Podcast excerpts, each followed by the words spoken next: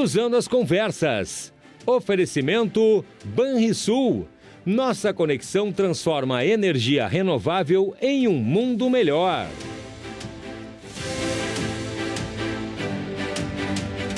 No Cruzando as Conversas de hoje, vamos falar sobre o Legislativo neste ano de dois mil e vinte e três.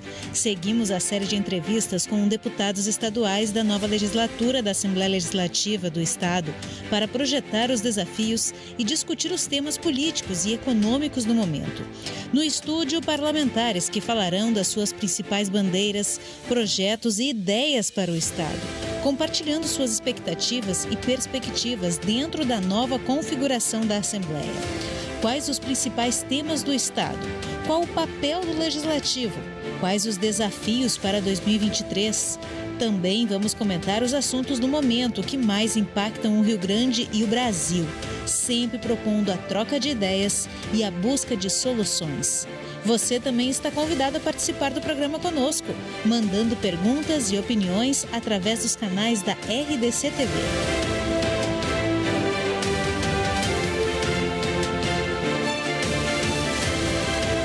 Este é o assunto do Cruzando as Conversas desta quarta-feira, dia quinze de fevereiro de dois mil e vinte e três, com o jornalista Renato Martins e suas convidadas.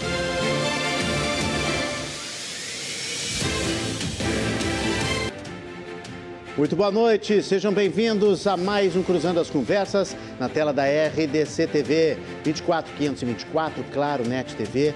Estamos ao vivo simultaneamente também nas redes sociais, no YouTube e também no Facebook.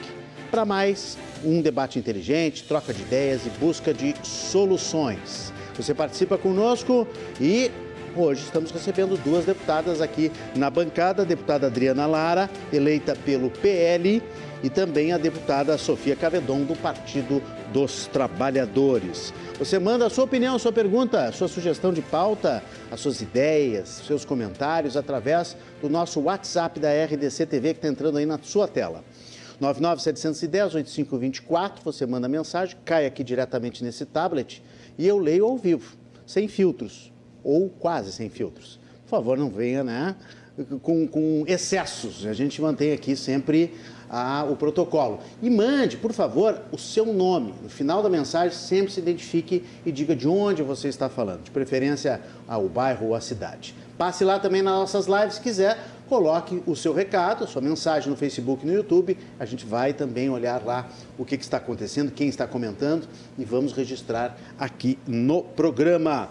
Deputada Adriana Lara, eleita pelo P L com vinte e oito mil trezentos e nove votos, nascida em Bagé, foi vereadora em sua terra natal em dois mandatos.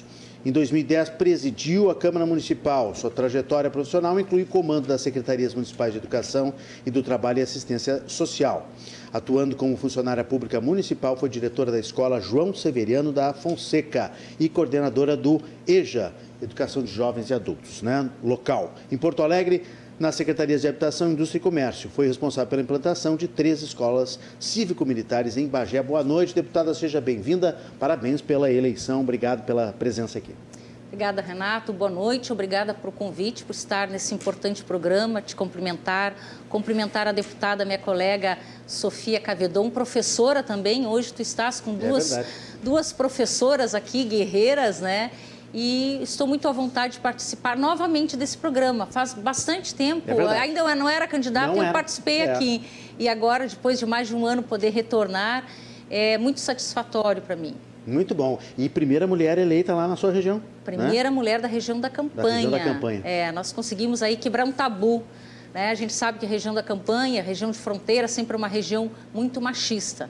É tão cultural que até as mulheres também têm um pouco dessa cultura. Verdade. No decorrer do tempo, tu tens que trabalhar também isso em ti para poder, né, avançar nessa pauta contra o machismo, né? Mas para nós é um feito. Eu também fui a vereadora mais votada da história de Bagé. Quando, na minha primeira eleição, no ano de dois mil, eu estava grávida da minha filha caçula. Olha só. Que hoje tem vinte e dois anos e que já faz política também, junto com a mãe, já que gosta. Legal. Que bacana. Seja bem-vinda mais obrigada. uma vez, deputada. Deputada Sofia Cavedon, deputada estadual pelo P T, eleita com trinta e nove mil, zero trinta e nove mil e trinta e nove, número cabalístico, né, deputada? Já comentamos aqui. Bonitinho, professora, né? Sindicalista, secretária da Educação, vereadora por cinco mandatos em Porto Alegre, presidente, procuradora da mulher na Câmara Municipal da capital. Em dois mil e vinte e dois, assumiu a presidência da Procuradoria Especial da Mulher da Assembleia Legislativa. Uh, deputada, seja bem-vinda mais uma vez. Muito obrigado pela presença aqui conosco na R D C T V. Fico muito feliz também de estar aqui, Renato, contigo. E com a Adriana, né? Hoje tivemos uma importante reunião com as deputadas, todas as deputadas. Teremos o Prêmio Mulher Cidadã Não, no dia é... oito de março. Hoje definimos as homenageadas, cada deputada indica, avançamos para serem as mulheres a indicar. Logo vocês saberão quem receberá, uma, uma bela representação das mulheres que, que lutam, trabalham e mudam a vida.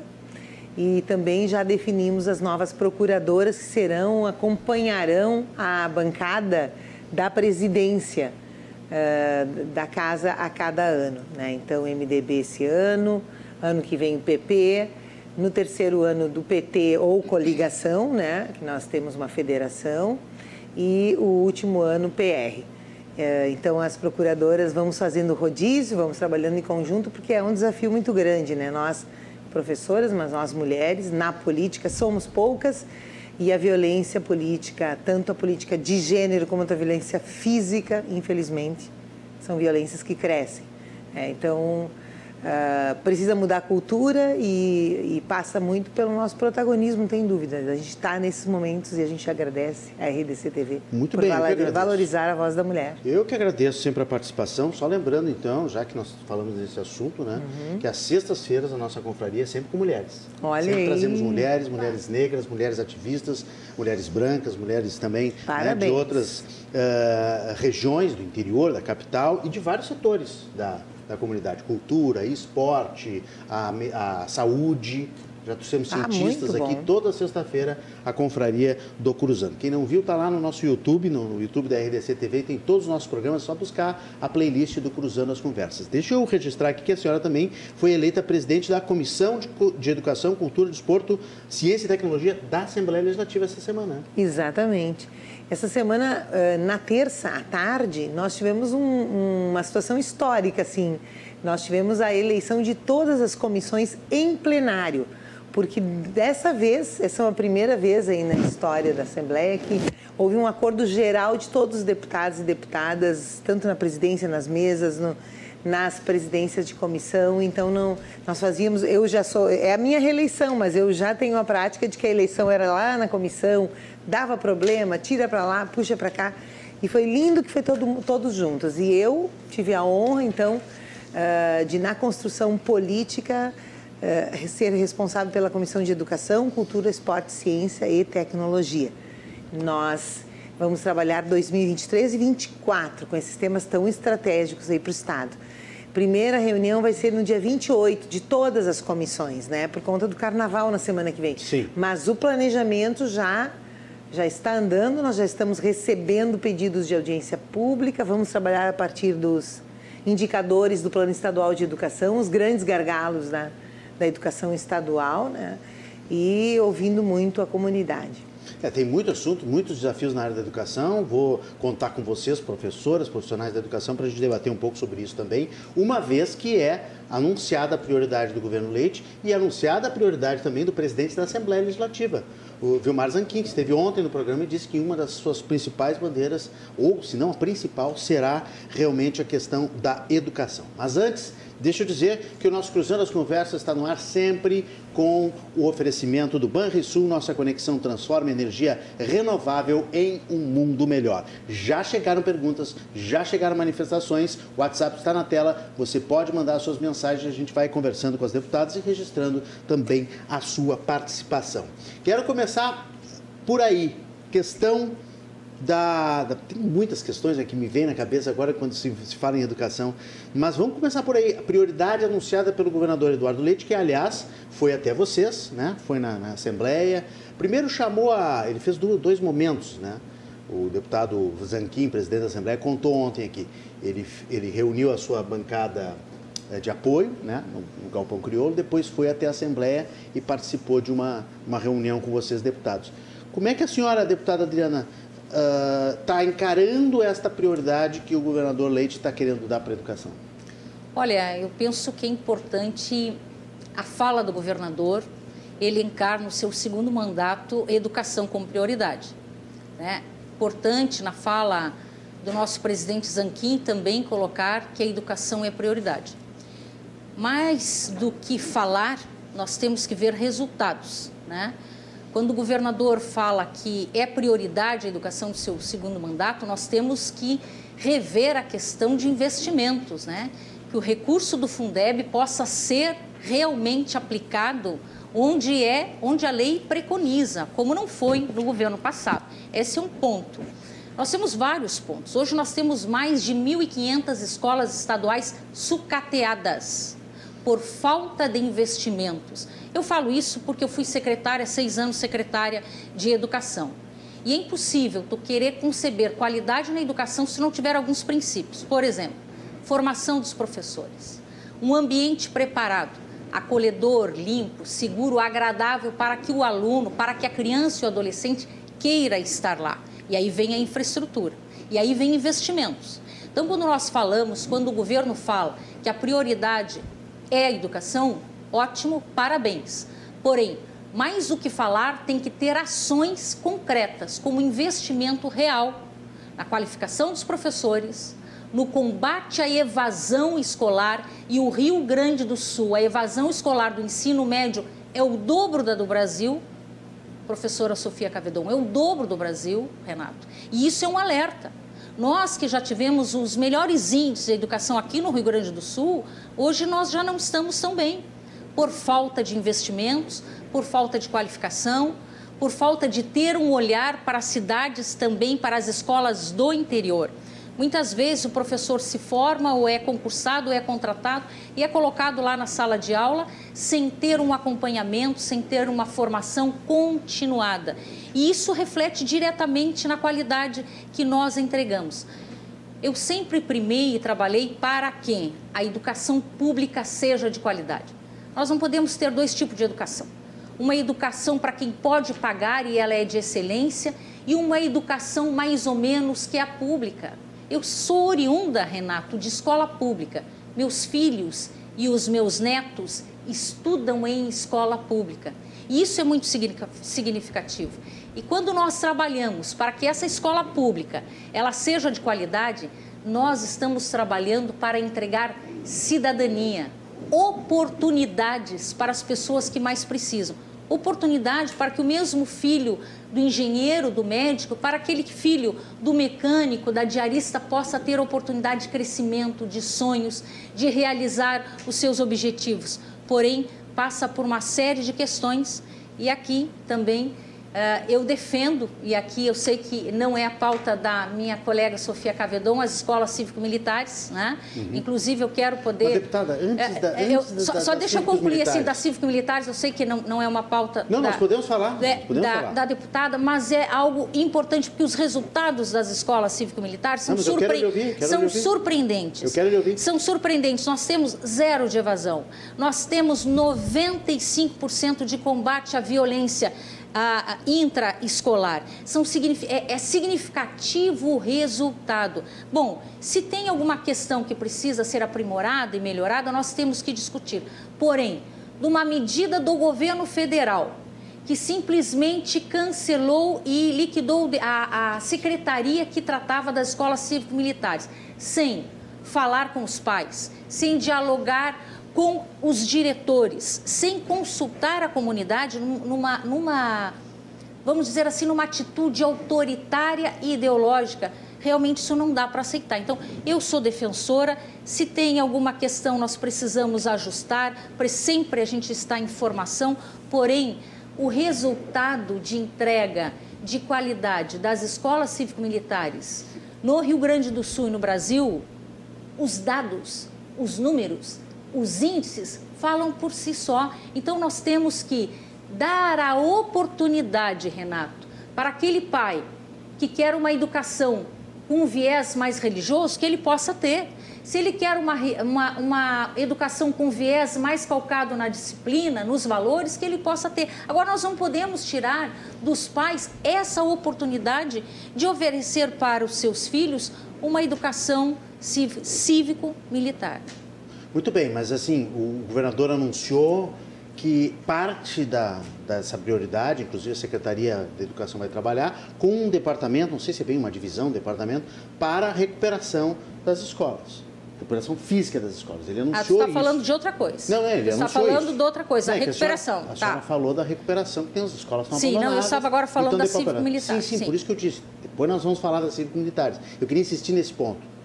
Vocês já viram, já tiveram notícia de alguma escola recuperada agora, em fevereiro, até fevereiro, nesses dois meses? Ou o governo vai começar ainda essa reforma, deputado? Olha só, uh, o governo ainda não mostrou que veio. As palavras do governador são bonitas, mas são palavras jogadas ao vento. Eu quero afirmar isso, porque são normalmente boas novas e na vida real ele poderia ter e deveria ter anunciado o concurso de professores e professoras, que ele não fez e que o governo anterior não fez. São oito anos contratando temporariamente, mas diminuindo... Hoje, né? A, na mídia apareceu que em março, mais uma vez, que agora em março ele vai fazer. Essa manchete hoje. É, mas essa manchete saiu em dezembro, saiu em novembro, logo antes da eleição. E nós estamos há quatro anos com promessas de que sai concurso. Vejam, oito anos sem concurso. Esse tema das obras é uma incompetência e um fracasso assustador. Nós trabalhamos os quatro anos acompanhando obras escolares, é, tanto pela Comissão de Educação, nos dois primeiros que eu presidi, depois pelo mandato, mostrando que, que paravam uh, uh, semanas no mesmo guichê, No, no, sabe, na mesma pessoa, que voltavam para a Secretaria de Obras para fazer novamente ah, o orçamento de tanto que demoravam na Secretaria de Educação. Então, o governo diz que reestruturou, só que nada aconteceu. Ah, respondendo a tua pergunta, não. Não temos nada de novo acontecendo no mês eh, de janeiro agora e fevereiro, e as aulas estão ali para começar. Nós vamos criar um monitor... Já podia ter reformado algumas escolas, né? Já, e o governo está... Pelo menos tá... começado. Está deixando degradar de maneira muito severa. Hoje ainda entreguei ao Tribunal de Contas o nosso relatório, porque o Tribunal de Contas disse que vai, inclusive, auditar, fazer auditoria, finalmente. Porque nós estamos perdendo patrimônio, Renato, Adriana. A escola Venezuela era só um telhado que destelhou. Já perdemos o terceiro andar. No segundo andar, já as crianças não estão por insegurança. Está usando todos os espaços de baixo do primeiro andar. Uma escola que é tradicional de Porto Alegre. Uh, Colégio Toyama, né? é, aqui na Medianeira. Colégio Toyama, no, na Vila Jardim, um, um ginásio de esporte lindo, doado pela, pela comunidade japonesa. Uh, há cinco anos começou um problema num, numa parede e a gente começou a acompanhar agora recentemente, porque empresa vai, empresa vem, não dá certo, é, sempre tem mil desculpas. Hoje não dá nem para abrir a porta do, do ginásio. Está tomada de pombas, o, o, o problema aumentou, está quase condenado o ginásio de uma escola que quase não temos ginásio. Então, eu poderia citar não sei quantas, não é para não aborrecer, são, o governo tem quatro anos, o governo hermético não escuta sugestões, não ouve quando a gente, a gente foi muitos momentos, né? Mas esse aumento anunciado, oferta. Deputada, nove vírgula quarenta e cinco para o magistério. Então, esse é outra... para a Assembleia no dia treze de março. É outra fake news. O que, que o governo fez? Qual é, qual é a estratégia que o governo criou? Quando ele fez a, a reforma do, do, dos salários da carreira, ele, ele criou uma carreira nova, tá bem? Vamos dizer assim que a, a carreira antiga ia de um a cem, é, considerando tempo de serviço, considerando formação. Tinha que chegar lá no final dos trinta anos, os vinte e cinco de sala de aula, chegar no doutorado, chegar na letra F... por mérito, que é coisa que nunca, ninguém, poucos conseguem, ficam na A, B, C, promoção. Bom, dava cem por cento do piso ao final. O que, que aconteceu com, com a reforma da, da, da carreira, a mudança? Passou para trinta por cento no máximo, o piso ao último nível. Então, de cem para trinta. O que, que ele fez? Ele, ele fez, enquadrou todos os salários dos aposentados, das aposentadas também. Vocês imaginem isso, era cem, agora tu que é aposentado, teu cem aqui... Ele só criou um subsídio no que significa trinta por cento. O que ficou fora são parcelas que não são reajustáveis e, pior do que isso, são engolidas na hora do reajuste. Então, o trinta e dois por cento que foi, o trinta e três por cento que foi o reajuste do ano passado, para os professores aposentados virou cinco por cento. E parte foi tirada do próprio salário. Para os professores eh, da ativa com quinze, vinte anos, virou em média isso, cinco, seis por cento. E agora ele vai dar os nove por cento, porque, ele, porque pelo reajuste geral ele está acima do, do... não precisa dar os quatorze por cento para pagar o piso na base, só que vai dar os nove por cento com o mesmo mecanismo. Quem ainda tiver ganhos que, ou que teve de carreira no passado é engolido. Então vai ficar um, dois por cento. Então, assim, é uma estratégia, assim, eu diria... Uh, uh, do, uh, como é? Maquiavélica. É maquiavélica. Só esse governador conseguiu fazer algo assim, né? E dizer, então, eu pago o piso. Porque a, a mensagem, ele disse ontem, eu pago o piso. Ele não paga, na verdade, o piso. Ele está transformando o piso em teto, né? Bom, mas tem municípios que não pagam o piso. Ele está pagando o piso, vai pagar o piso de, de quatro mil e quatrocentos e vinte, é importante todos saberem que é para quarenta horas, professor, quarenta horas, quatro mil quatrocentos e vinte. Isso. Agora, nós temos cidades como Sapucaia, e é bom a gente já falar aqui na R D C, que é o pior piso, paga mil e oitocentos. Porto Alegre, gente, pasmem, Porto Alegre não está pagando piso na base da carreira. Falta vinte e sete por cento para chegar no piso. Que eu sou da história de Porto Alegre, nunca foi assim. Quando se criou o piso, a gente estava acima do piso, sobrando, né? Eu me lembro bem disso, para Porto Alegre está tranquilo. Né? Os salários dos professores é outro, municipais sempre foi maior. Está abaixo vinte e sete por cento e tem vários municípios que, como Caxias do Sul, que eu agora me lembrando, que eu não estou com a tabela na mão, cinco mil e, não, e pouco, tá acima do piso. E o governador, ele vai dar o piso, mas assim, retroagindo a carreira nova aos aposentados, né? Que estão congelando salário, perdendo salário. Poxa... Uh, vivendo com um salário super módico. Então, assim, essa é uma, uma das, das reestruturações que não estimula certo. Ninguém. É por isso que eu quero também trazer isso. Porque se tu queres resultados, ele quer resultado. Nós estamos muito abaixo nos índices, nós estamos com alta evasão escolar, nós estamos com situação degradante dos espaços escolares e professores que não são e professoras estimulados por uma carreira, porque é uma carreira muito baixa, Deixa uma carreira ouvir, então, que não valoriza a, a, a formação. A deputada Adriana Lara, pra, sobre esse piso, depois a gente volta para outros temas. Ah, nove vírgula quarenta e cinco. Cívico militar. nove vírgula quarenta e cinco foi o que o, o governador anunciou, que é muito longe do que o CEPERS queria, que era quatorze vírgula noventa e cinco, como disse a deputada. E também o CEPERS queria que se estendesse aos funcionários. E esse nove vírgula quarenta e cinco não vai para funcionário de escola. Bagé está acima, está abaixo do piso, como é que está, deputado? Bom, então essa é uma... E a sua opinião é, sobre isso? A minha opinião. Então, eu sei o quanto é importante, quanto foi uma conquista da categoria da educação, o piso do magistério. Porém, é importante quando tu consegue entender os dois lados. Quando tu tem a visão do executivo, quando tu tem a do legislativo, tu tem a visão do servidor. E eu posso dizer que eu já tive nos três lados. Como servidora municipal, trinta e três anos, no executivo e no legislativo. Né? E, e quando nós estamos no executivo e tu realmente te debruça nos números e tu vê que tem um, todo um percentual de aumento que tu também, quanto prefeito e prefeita, tu tem que seguir o patamar, porque senão tu passa daquele e já tranca toda, toda uma questão. Então, nós conseguimos não pagar todo o reajuste do piso, nem todas as cidades conseguiram, nem todas as cidades conseguiram. Então, essa é, vamos dizer assim, é o norte, né?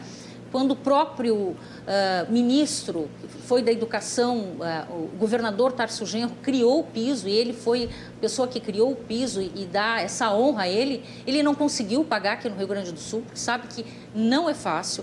Então, a gente sabe da dificuldade que o Estado tem, e que as prefeituras têm. Porém, fazer a crítica e buscar, sim, chegar ao patamar, eu acho que é o nosso dever, é o nosso dever.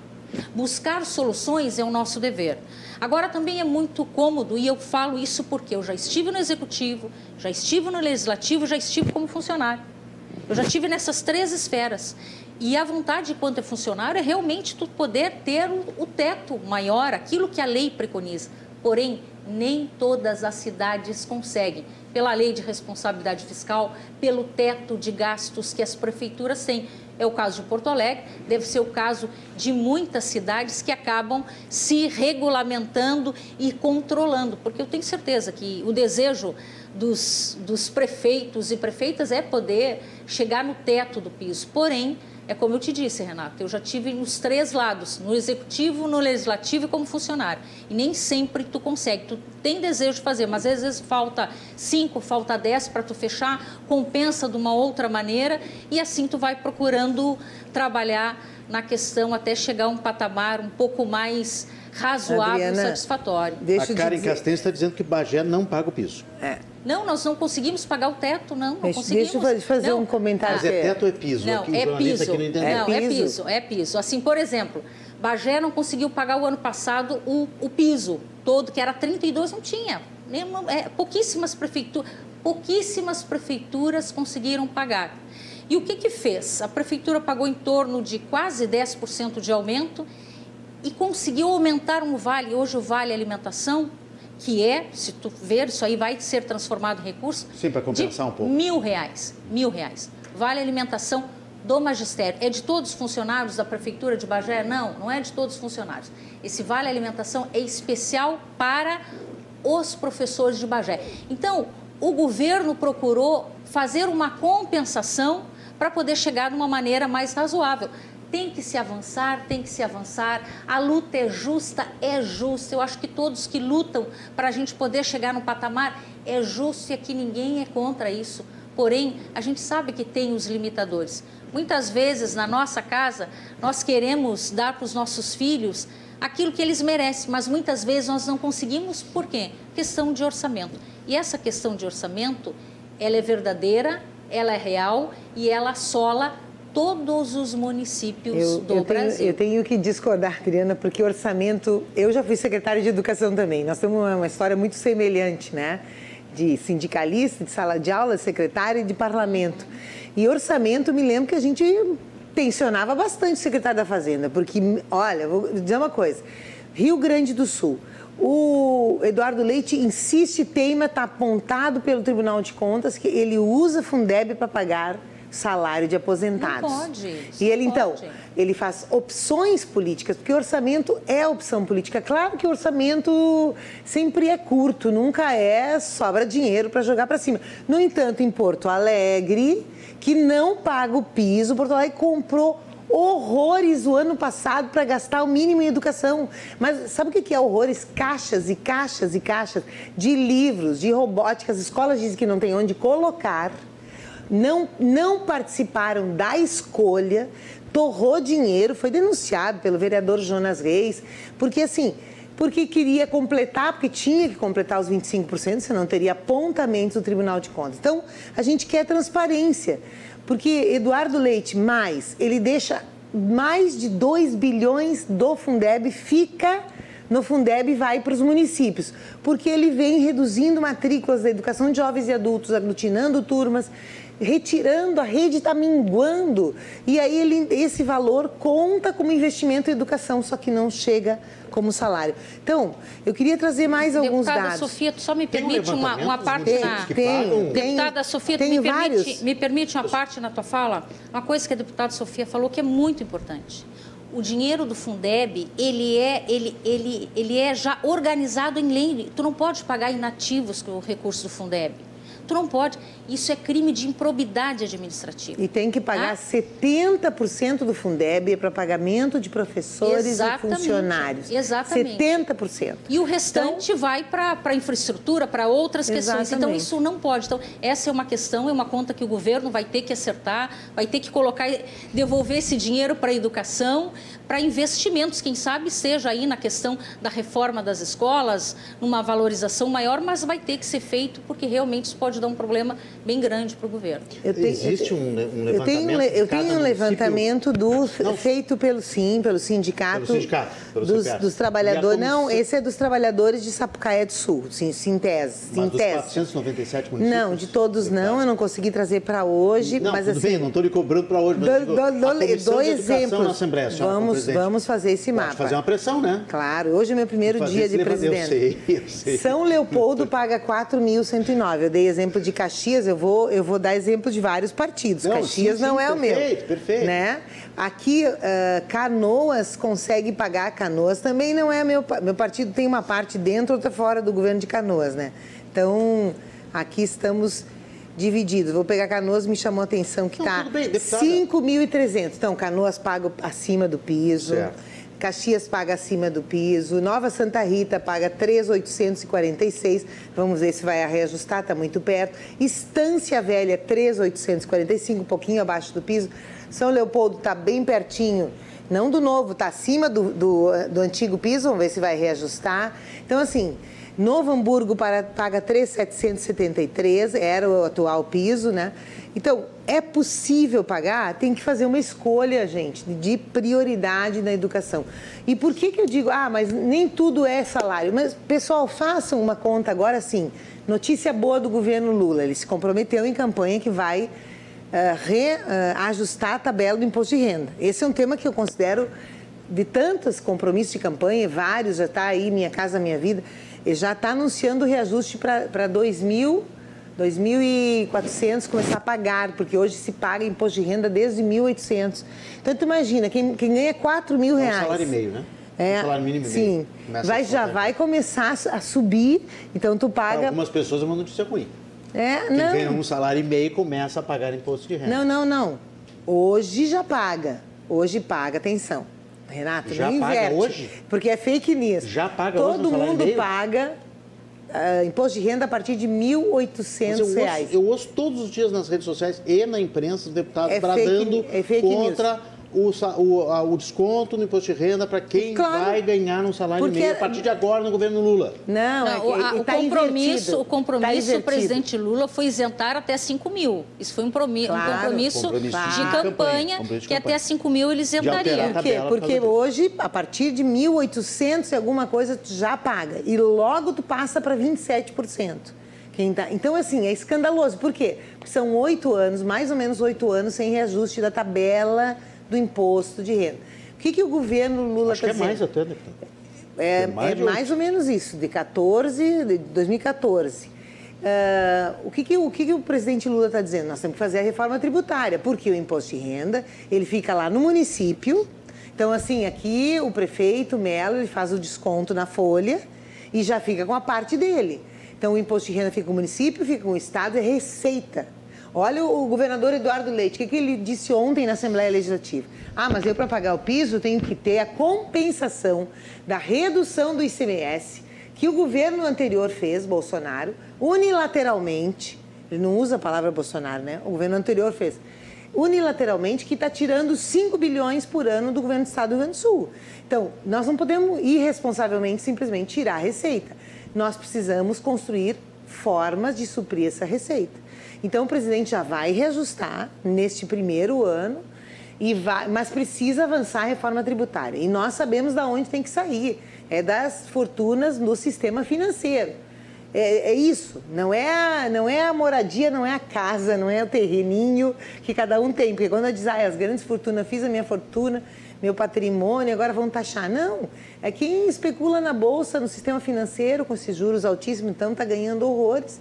E, e não paga, é regressivo, não paga proporcionalmente imposto de renda. Deputada. Então, dependendo da reforma tributária que nós vamos disputar juntos, nós vamos isentar a renda. Então, esses professores ganham este valor, não tem uma autonomia econômica, porque não adianta, é um valor pequeno, vai pagar um aluguel, vai pagar alimentos, terminou, para comprar um livro, para a cultura. Então, essa é uma forma de ajudar, mas os municípios e estados têm que procurar cumprir o piso. E a Adriana me provoca, e bem, né? Diz, ó, o governador posso não conseguiu. Dar, posso dar a informação aqui o, que, eu, o... que eu achei do, do, do salário mínimo tá, e meio? Pode, pode. Que eu não sei se é, se é responsabilidade do governo ou não, mas acontece que, a, segundo uma página do Senado, aqui, ó, é dois mil e vinte e três, é o primeiro ano em que os brasileiros pagarão imposto de renda em cima de um salário e meio. Porque Por... o salário mínimo está se aproximando do teto da isenção do imposto de renda. Por isso o presidente quer lutar para aumentar o tamanho da isenção para cinco mil. Porque é isso, ainda né? não mexemos na tabela, vale a tabela que está valendo até então. dois mil e quinze, o salário mínimo sobe, vai entrando na faixa dos descontos. Teto de isenção hoje de é, mil novecentos e três reais e noventa e oito centavos. É, é isso aí, é isso aí. Então, então tem que empurrar mesmo, porque senão o pessoal tem ganha um salário, empurrar, um salário meio... Dois salários, o vai governo já vai, vai, vai comer o salário, hum. imagina, esse imposto é um imposto regressivo. sete vírgula cinco, né, a primeira, primeira alíquota, né? É, começa com sete vírgula cinco. Aqui no Estado, é, quer dizer, eu não, não posso afirmar que eu não tenho com não, mas certeza. É, é sete vírgula cinco a primeira. Mas vai vinte e sete a vinte e sete é logo. É, vinte e sete é mais alto. E depois os altíssimos salários é vinte e sete, quem ganha quatro mil e poucos reais, acho que é vinte e sete. Deixa eu mandar abraços aqui, as deputadas estão recebendo uh, pelas nossas redes, os nossos canais interativos, várias... Uh, mensagens e saudando aqui o Ângelo Friso de Bento Gonçalves, está ligado conosco,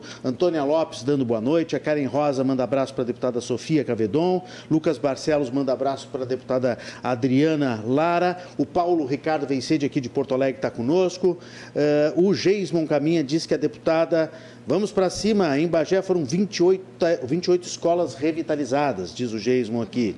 O Eduardo Ruiz também diz que a secretária de Educação Uh, ah, não, aqui não é elogio. Está dizendo que a senhora deixou de pagar o piso salarial do magistério. Uh, Grande diretor de escola, Eduardo. O Eduardo um super Ruiz. Abraço ah, ele. Então é, é revolucionou da da a escola. Sofia. Não, não, não. É que eu conheci, eu tive, é, eu tive é o privilégio de conhecê-lo. Ele revolucionou a escola lá, né, Adriana? Melhorou, melhorou. A Luiz, Luiz é... Eduardo Ruiz. É, ele é Eduardo Ruiz, a escola é ah, Luiz, sim. Me ajuda aí, Adriana, Mércio. Luiz Mércio. Mércio, eu ia dizer Meurer, Luiz Mércio. A... Então, lindo trabalho do professor Eduardo, maravilhoso, com horta, com a, revitalização. A vereadora Tanira Ramos, de Ulha Negra, está dizendo que a deputada Adriana Lara é uma gestora excelente, na Secretaria de Educação em Bagé, é um orgulho desta grande mulher, obrigado por nos representar na Assembleia Legislativa. Obrigada. É... A Raíssa está perguntando qual o plano das deputadas para atender as mulheres gaúchas, chefes de família, que ficam desamparadas no Estado. Vamos segurar essa pergunta para daqui a pouco mais. É boa. Vamos esgotar essa questão, tem muitos assuntos bons aqui. Vamos esgotar essa questão do, da educação aqui, que eu tenho mais curiosidades para vocês. O André Luiz Nunes... Tá, gostaria de saber da deputada Sofia, como é que ela pensa que pode, pode ser trabalhada, trabalhada a educação... inclusiva para pessoas com deficiência. Há quatro anos, quase cinco, o governo Eduardo Leite está passando o engodo na educação, sem falar nas empresas terceirizadas da limpeza e da cozinha. Anota aí, deputada, para a gente falar é, daqui a sim, pouco sobre a inclusão falar. Agora das pessoas com deficiência. O Luiz Carlos de Almeida está dizendo que o governador diz que a educação é prioridade, mas arrocha o salário dos educadores e deixa as escolas se degradarem. Isso não é prioridade, segundo o nosso espectador. Tem mais gente aqui perguntando sobre o I P. Mais um assunto para a pauta.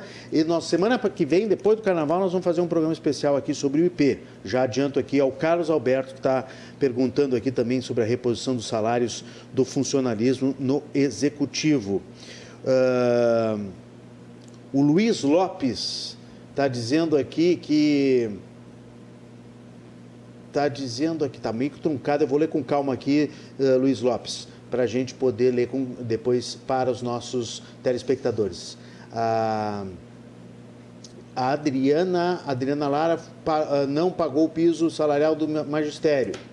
Uh, Bagé não paga o piso salarial desde dois mil e vinte. Fundeb em Bagé paga até militares, mas não consegue pagar o piso salarial do magistério. Tem que mandar um nome, gente. Tem que mandar um nome. O, a, a, a ligação vem de lá.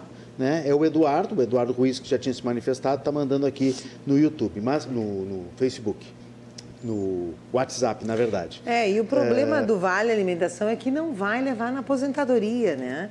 Ele tem um sentido não importante, conta, não na, conta mas ele não, é, ele não é agrega um na carreira. Momentâneo. Exatamente. O Jefferson Pereira Tanger é professor, está dizendo que o pagamento do piso... Não é favor, é cumprimento de lei. Essa é uma pergunta que eu queria fazer para vocês. O piso de, definido desta maneira atualmente em quatro mil quatrocentos e doze, né? Eu acho que é esse o número, né? quatrocentos e vinte. É lei? quatrocentos e vinte. Uhum. É lei? É lei. Então, todos os prefeitos que não estão pagando estão em algum momento não tem que... ah, Em momento. algum momento pode virar precatório. Pode, pode. Assim como já aconteceu no Estado, assim como outros governos que passaram, que antecederam o Leite, Sim. que não conseguiram pagar o piso, pode ser transformado? Pode, pode, porque existe uma lei, né? Aí vai do entendimento, né? Mas uma coisa é o que realmente é possível, aquilo que a gente pode fazer. Então, eu acredito que dentro, dentro do que é possível, nós nos esforçamos o máximo e temos que seguir lutando para que a gente possa valorizar, dar aquilo que é responsável para garantir os pagamentos em dia. A gente já sabe que tem prefeituras que não estão conseguindo cumprir com seus compromissos, cumprir com a folha. Isso é importante. Eu acho que a discussão, ela é sadia, ela é salutar, ela é importante, mas ela também tem que ser vista com a responsabilidade.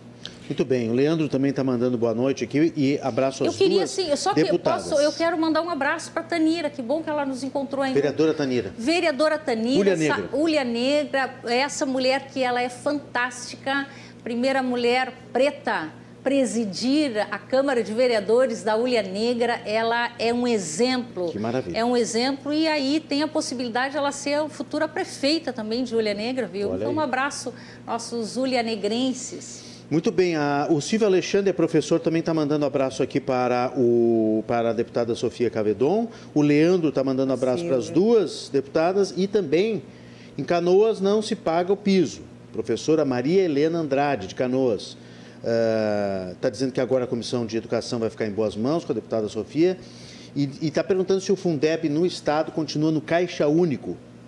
Vocês têm essa informação? Não, o Fundeb não pode, não, não, não pode está. Não. O Fundeb é um fundo contábil estadual, não, tá na, não é no caixa nem do, do Estado, nem dos municípios, porque são vinte por cento, é vinte por cento dos recursos de todos os municípios e de vinte por cento de todas as receitas, eh, impostos eh, dos municípios e do Estado, que se faz um fundo contábil e se retorna aos municípios, e cada município e estado tem que ter a sua conta separada. Tem a sua conta e tem o conselho, né, deputada? Além da, da conta, tem o conselho. O conselho do Fundeb, que eles são vários órgãos, que, uh, várias representações que compõem o conselho, ele também fiscaliza as ações, o dinheiro que está sendo aplicado do Fundeb, se realmente está sendo aplicado corretamente. Então, é um cuidado que se tem.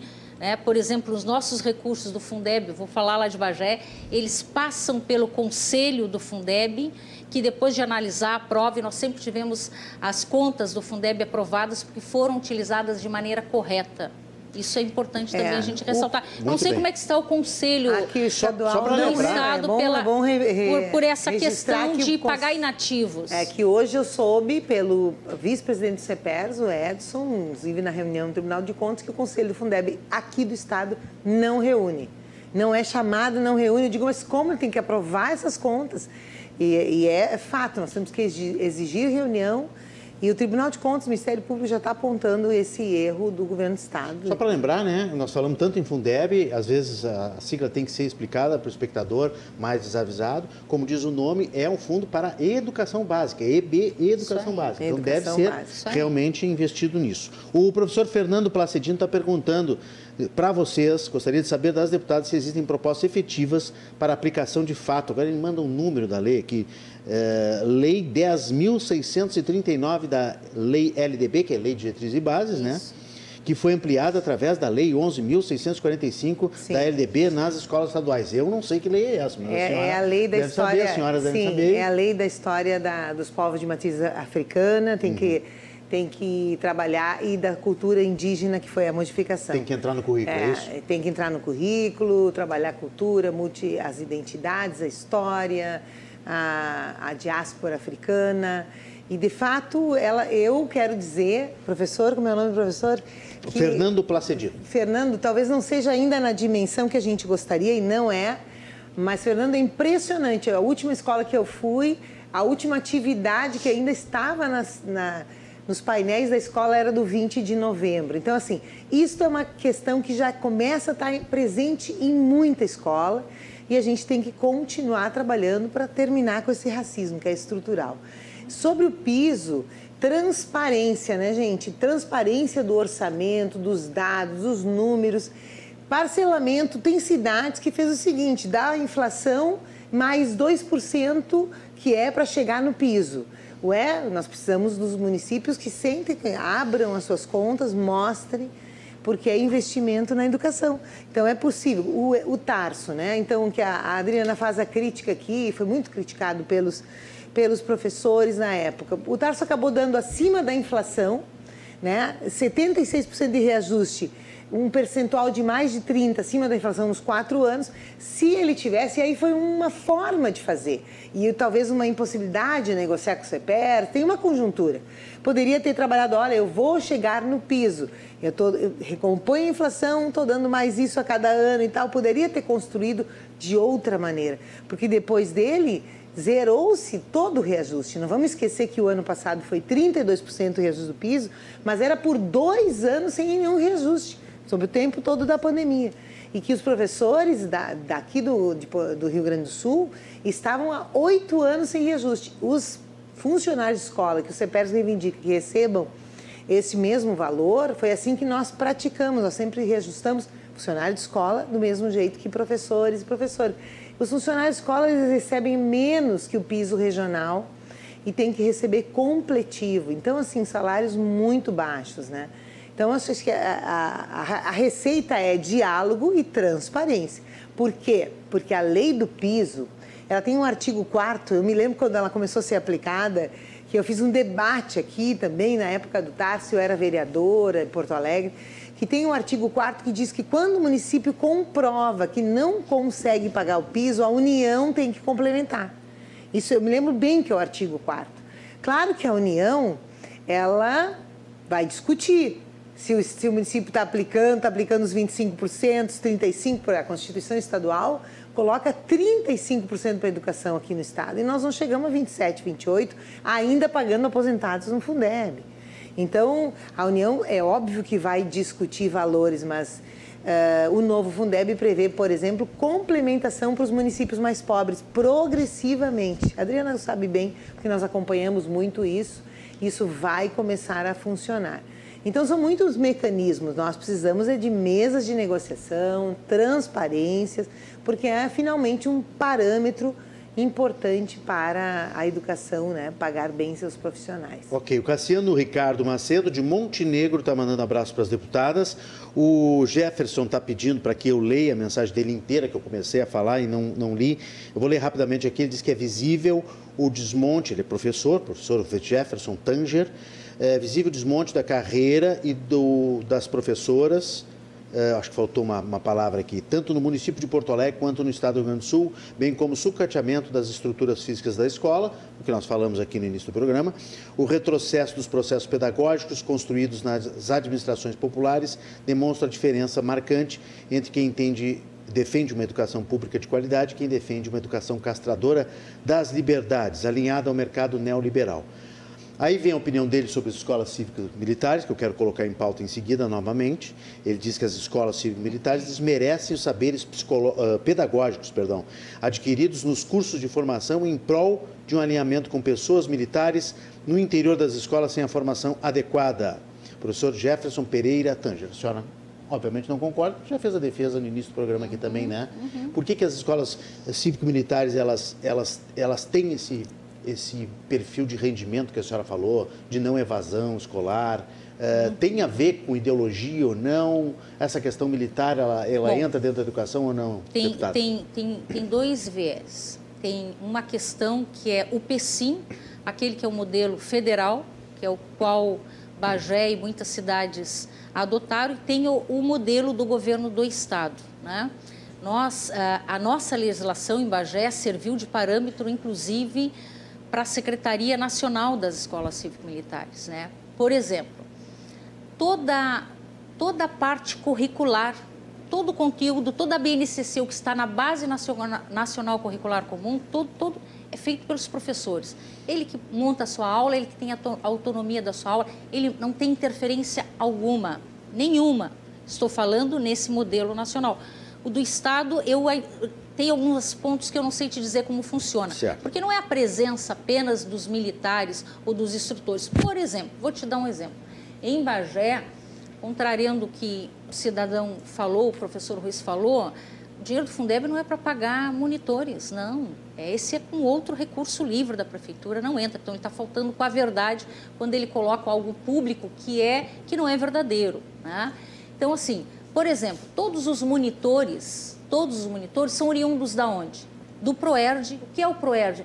É um dos maiores, um dos maiores programas de combate às drogas e à violência do Estado. São monitores do PROERD que já trabalharam com crianças e adolescentes, dos bombeiros mirins, ou seja, todos os monitores eles têm que, passam por uma seleção através de um edital selecionado com currículo que já tenham trabalhado com criança e adolescente comprovadamente.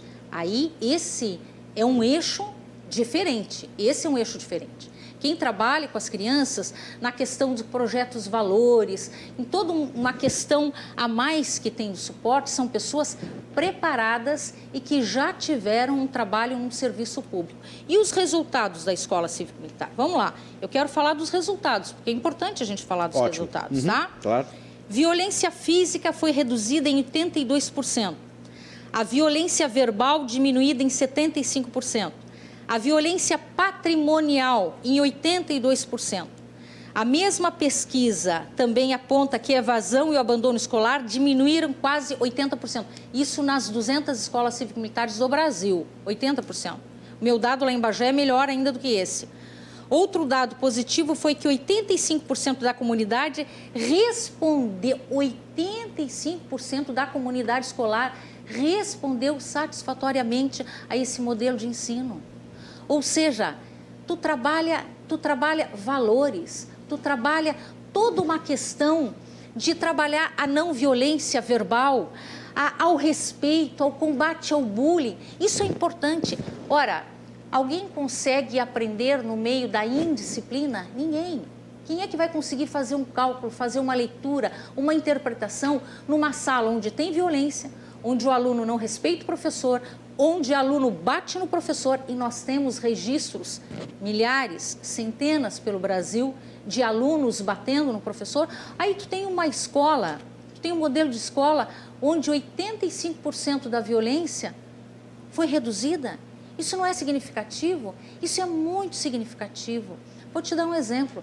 Há dois anos nós recebemos pelo M E C premiação no modelo No, no, nos índices que, as no, que os nossos alunos em Bagé conseguiram nas escolas cívico-militares. Aí, eu vou te, aí tu vai me perguntar o seguinte: Adriana, tu acha que a educação, todas as escolas deveriam ser cívico-militares? Eu vou te responder, claro que não. Não. A educação precisa ter modelos para que os, seus, os pais possam optar aonde quer. Eu quero um viés mais religioso. Por livre escolha. Vou colocar numa escola uhum. franciscana. Uhum. Eu quero um viés mais progressista, mais construtivo. Vou colocar numa escola que tem esse perfil. Eu quero um viés com mais disciplina, com mais patriotismo, que trabalhe mais os valores, de respeito, que resgate esses valores que em algum momento foi perdido. Que é a educação, gente, que é o respeito que jamais sai de moda.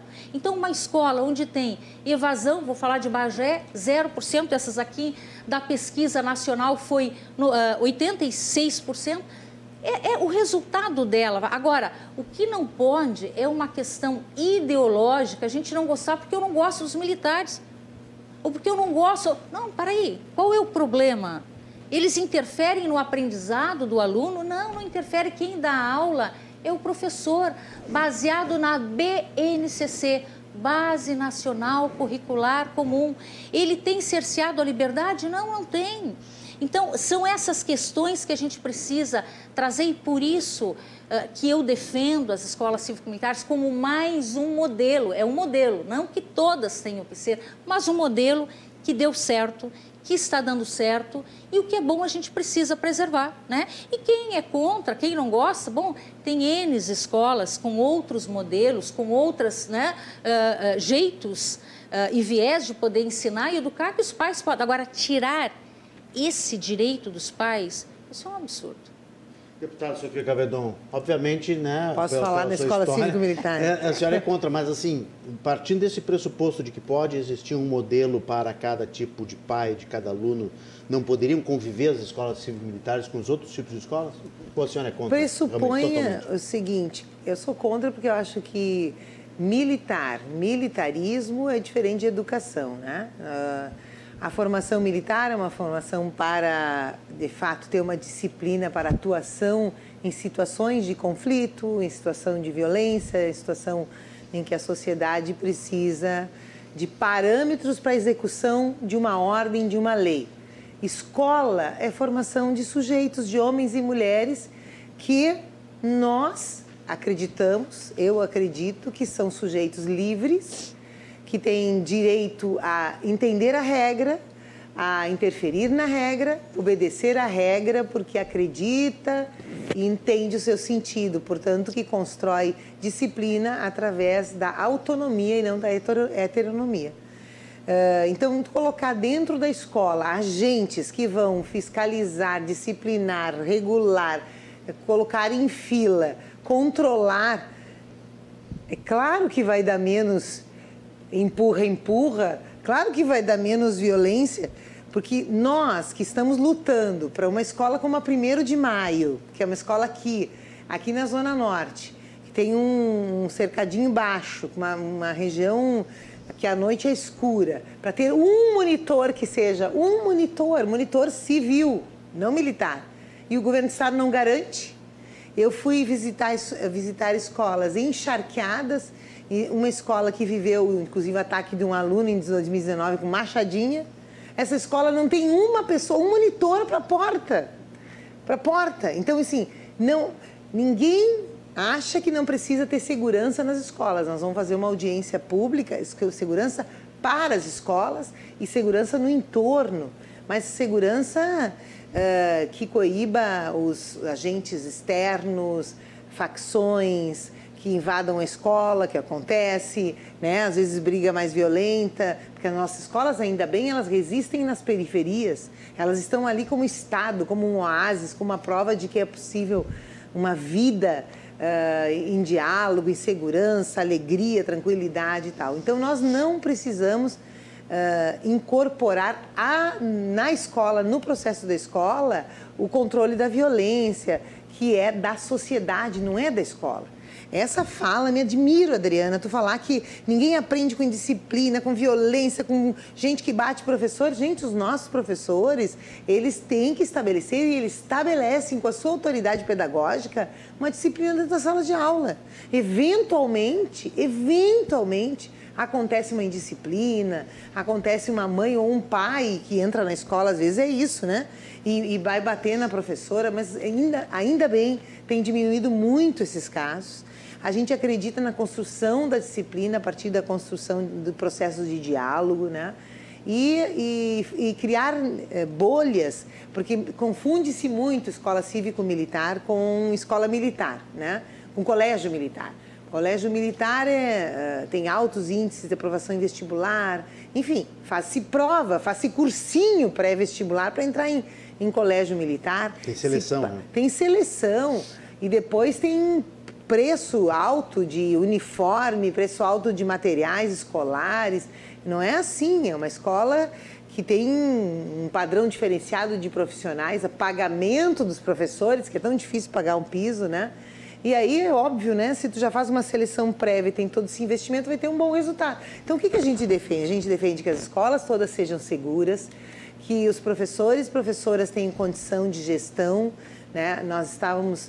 Qual escola que é, é Luiz Gama, aqui na Zona Sul, que tu faz assim, ó, é, é, é, a, é, a, é a tela que segura o poste, né? Eu, eu poderia dar N situações em que as, as escolas não conseguem dar segurança aos alunos, o professor, o diretor. A escola Tuiuti teve, teve um, um assalto durante a aula da educação física, né? Em Gravataí. Estou dando exemplos de obras que estão aí na nossa lista. E, e aí o professor, é, é óbvio, vem um... Vem um um assaltante de fora, um menino que está envolvido com tráfico de fora, enfim. Então, a escola vive em segurança. Agora, isso não pode ser justificativa para a gente esvaziar do pedagógico, das liberdades, da, do pluralismo, do, do, uh, da vivência da construção da autonomia, da gestão democrática, da eleição. Escola, ela, para nós, currículo, é todo o espaço escolar, as escolhas, desde o alimento até a alimentação lá na, na, no refeitório. Que a gente, eu sonho muito evoluir nas escolas estaduais para um buffet, como nós evoluímos em Porto Alegre, em todas as escolas municipais, já há anos atrás, inclusive escolas especiais, as crianças vão lá se servir, são orientadas a se servir. Essa eu não sabia, as escolas municipais de Porto Alegre têm buffet. Todas com buffet. Todas? Todas, todas. As, que maravilha. As infantis, e isso é já da nossa época e continua. Tá? Depois, já são quantos anos? As especiais, que são crianças com deficiência, eles vão lá se servir, derrubar o arroz, aprender a lidar, escolher o seu alimento. As estaduais, nós não chegamos nisso. E por quê? Porque, mas é uma visão pedagógica de que a alimentação é um momento de aprendizagem, de, de escolha, né? De autonomia, de alimentação saudável, de, de resto zero, de reciclagem de alimentos, enfim. Então, para nós, a escola cívico-militar, e ela... foi revogada, assim, a equipe, a secretaria, porque ela não tinha, então tinha um questionamento jurídico, inclusive. Aqui o CEPERS ganhou, ganhou uma ação aqui em Porto Alegre para não expandir escola cívico-militar, porque não tem uh, base legal nacional, não estava nos planos de educação, não estava nos parâmetros curriculares, não estava nas conferências de educação. Um projeto, sim, um projeto ideológico, sim, um projeto específico do governo Bolsonaro, que para nós, nós temos divergência com esse, com esse projeto, e ele não vai ter sustentação porque ele não é da construção de todo o cabedal eh, curricular legal da educação brasileira. Senhora, eu preciso fazer um intervalo, não paro de chegar mensagens aqui, eu fico muito feliz, não só pela audiência do programa, bacana, o pessoal está participando bastante. Mas porque o, o assunto educação, que a gente tratou ontem, tratou a semana passada em alguns outros programas também, mas estamos tratando mais profundamente hoje com duas deputadas que têm vivência nesse meio, nessa área da educação, mas eu, eu noto realmente uma preocupação muito grande, não só na comunidade escolar, mas as pessoas como um todo, fazendo perguntas sobre educação. Acho muito importante isso, e realmente as pessoas estão preocupadas e estão trazendo casos aqui que eu acho que a senhora terá que levar para a Comissão de Educação na Assembleia para serem analisados, porque não deixam de ser muitas informações aqui realmente muito importantes. Eu só quero mandar um abraço para o Lúcio Enig, a Luziara Xavier e a Nívia Marques estão conosco também nesta noite, e o nosso presidente da R D C-T V, Márcio Irion, está descansando lá em Canela, está mandando, mandou uma foto aqui da T V, e está assim, assistindo em Canela, porque onde vou, assisto. Que grande Márcio Irion.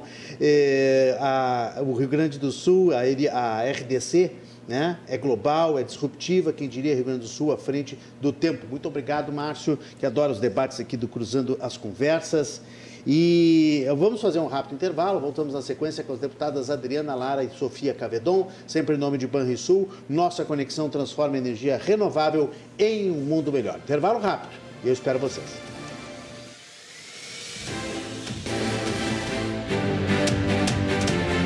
De volta com nós, Cruzando as Conversas na tela da R D C-T V, vinte e quatro, quinhentos e vinte e quatro, Claro, Net T V. Também estamos no Facebook, também estamos no YouTube, com cem por cento de jornalismo local todos os dias aqui de segunda a sexta, às dez da noite. Também tratando de outros assuntos nacionais e internacionais, mas com a visão dos gaúchos. Hoje, deputada estadual pelo P L, Adriana Lara, conosco, e a deputada estadual pelo P T, Sofia Cavedon. Você manda sua mensagem pelo nosso WhatsApp, também pelas redes sociais, o WhatsApp está na tela.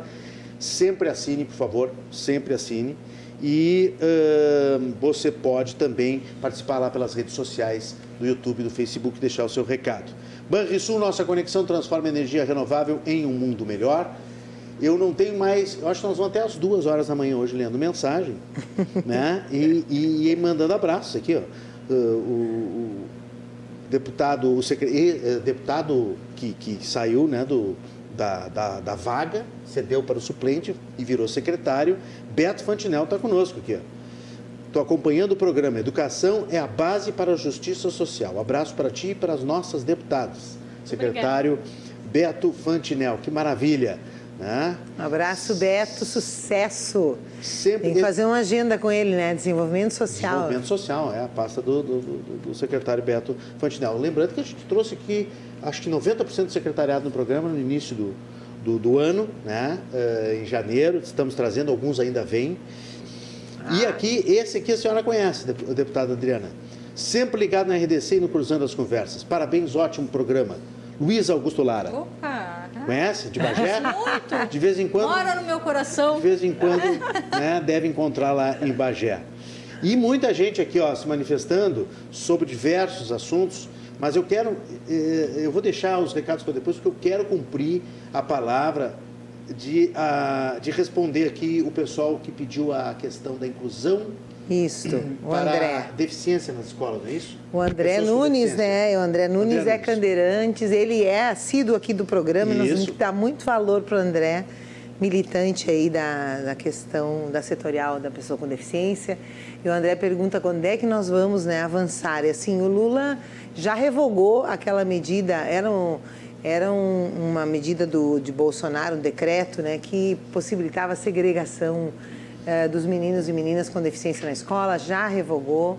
E a gente vai fazer audiência pública, André, sobre monitorias. Esse é um grande gargalo aqui no Rio Grande do Sul, né? Eu estive numa escola, escola infantil, que a gente está fazendo um levantamento agora em fevereiro, porque elas começaram educação infantil, e nós estamos com muitas crianças incluídas, não previstas o apoio, né? Crianças com, com Down, crianças autistas principalmente, uh, e... o tema também da exigência de laudo médico, que essa é uma, é uma questão que nós nos colocamos contrários para fins de uh, frequentar a sala de A E E, né? a, a, o atendimento especializado. Então, nós acreditamos que o professor, a professora de especializada, ela faz um laudo pedagógico. Então, que sabe, aquela criança já vai sendo atendida, depois quando puder ter um laudo médico, que é difícil, que é lento, por causa da, do sistema também do SUS, né? Então, são várias dimensões da inclusão, da educação inclusiva, que precisamos trabalhar, inclusive as condições físicas das escolas. Esses dias, o Recanto da Alegria, que é uma escola especial, ela diz que foram os engenheiros olhar lá, que está com quarenta por cento do prédio interditado, de bom, quem sabe começa essa obra. Então, André, parabéns pela tua luta aí, estamos juntos. Muito bem, a respeito da escola militar, simplesmente um exemplo de educação, como vivemos em democracia, cada um escolhe onde estudar, concordando com a senhora, a Lu, aqui de Ipanema. O João Freire, eh, prezados, a política de educação no país perdeu parâmetros de disciplina. Luc Ferry, filósofo contemporâneo francês, no livro Aprender a Viver, uma nação não se desenvolve sem amor, respeito e disciplina. Vamos ter que voltar depois a esse debate. Disciplina mais é para a vida. É. A disciplina é para a vida. Tem que voltar a esse debate. É, é algo que, que é para a vida. Ela tem que ser concebida como algo que nos ajuda, penso eu, né? Nos ajuda a sermos pessoas melhores, né? Porque ela nos ajuda a gente poder evoluir, né? E, e aí, quando eu vi da, da, da fala da deputada Sofia, né? Do professor conseguir implantar aquela disciplina em sala de aula, é bem verdade que muitos conseguem. Mas também é verdade que muitas vezes, nos seus quarenta e cinco, cinquenta minutos de hora-aula que o professor tem, ele gasta vinte minutos tentando harmonizar a turma e acalmar a turma, para depois, nos vinte que, o rest, que restam, para ele poder entrar no conteúdo. E aí tu perde em qualidade. Então, eu discordo, porque a disciplina ela é fundamental para a nossa evolução. Ela é fundamental, né? Ali, aí mas, é que está a nossa divergência. O ela, tempo ela é de organizar a turma, para mim, já é, é aula. É. O tempo de compor com eles como, como, como faremos, como será, mas já a, é a aula. A escola já tem. Porque a mera imposição, fila... Tem uma coisa linda lá em Cuba. Mas não dá para ser todo tem dia, um... né? Tá todo dia perdendo. Não, mas isso não é... Dos quarenta e cinco. Mas, Renato, isso mas não, não é assim todo dia. As... Meu Deus do céu. Uma professora, ela constrói isso que nos, vida prime... difícil, professor, nos né? primeiros é, dias é e depois estabelece uma boa rotina. Nós sabemos quando disso. Quando ela não é xingada. Mas eu quero, eu quero lembrar uh, que Cuba tem uma coisa muito interessante, não tem fila. As pessoas chegam para um teatro e tal, e elas dizem assim, é, quem é o último? E elas, aí o fulana diz, sou eu, pronto. E as pessoas ficam conversando porque ela já sabe quem é o último e ela é depois dele. Então, assim, por que a fila? Por que um atrás do outro? Por que todo mundo com cabelo amarrado? Por que não piercing? Por que não cabelo? Por que não tatuagem? Porque são todas exigências aí da escola cívico-militar, né? Da esta disciplina de fora para dentro de um modelo que não é nós, sujeitos livres.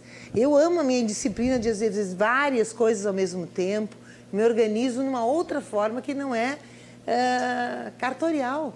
Então, é, é, mas é um bom debate é. filosófico. É. O que é. eu acho é que todas as escolas é. têm que ter excelentes condições e que os profissionais têm que uh, ter, ter segurança para trabalhar é, com tranquilidade. Agora, imposição de comportamento, gente, isso é da época lá da ditadura não, militar. Deixa, é, só, só me permite, não, só me permite Renato, assim, não, não, a imposição de comportamento, ela é necessária?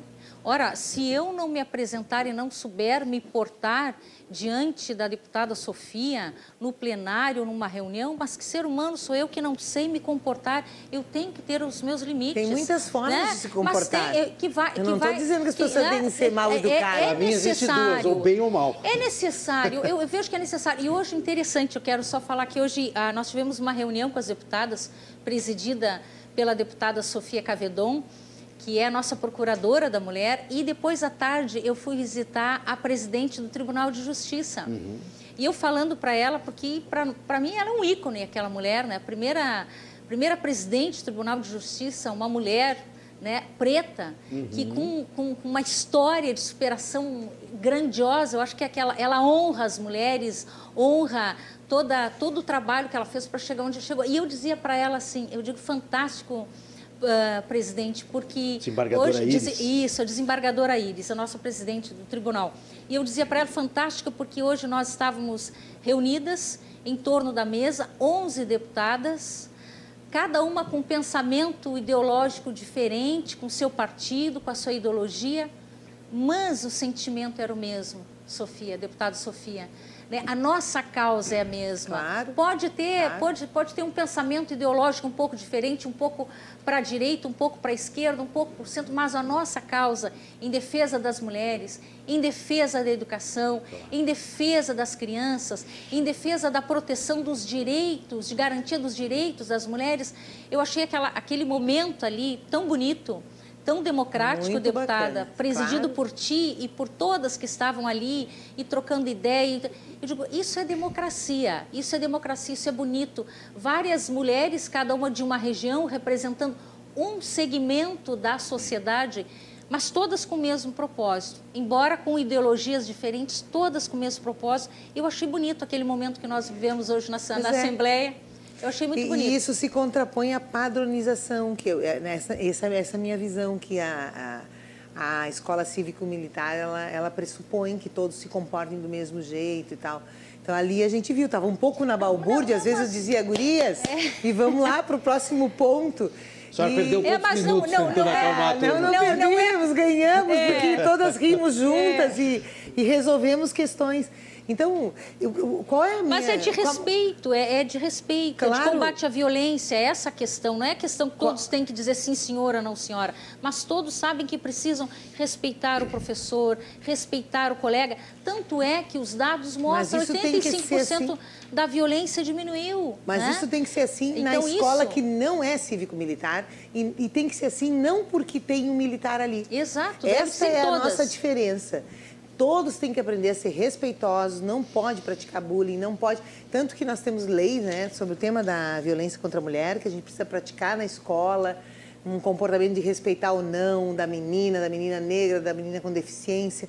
Então, isso é para todas as escolas. O que não dá é para a gente criar e, uh, nichos onde a gente bota mais recursos, né? Bom, apontaram ali, bah, Adriana, tu está investindo mais, claro, porque tu está com outros recursos de outro orçamento, contratando pessoas para a escola, pessoas da, da segurança, colocando dentro da escola para estabelecer uma disciplina, né? Isso é um investimento. Não, mas não é para só, só disciplina, não é estabelecer é, só disciplina, é um é resultado do E os todo. valores, e quando fala nos valores, que é interessante também, ah, a gente quer resgatar os valores, né? Pátria, pátria não é exatamente tu ter símbolos que tu respeita de maneira repetitiva e... e é, venerando e, e como é que é hierarquizando.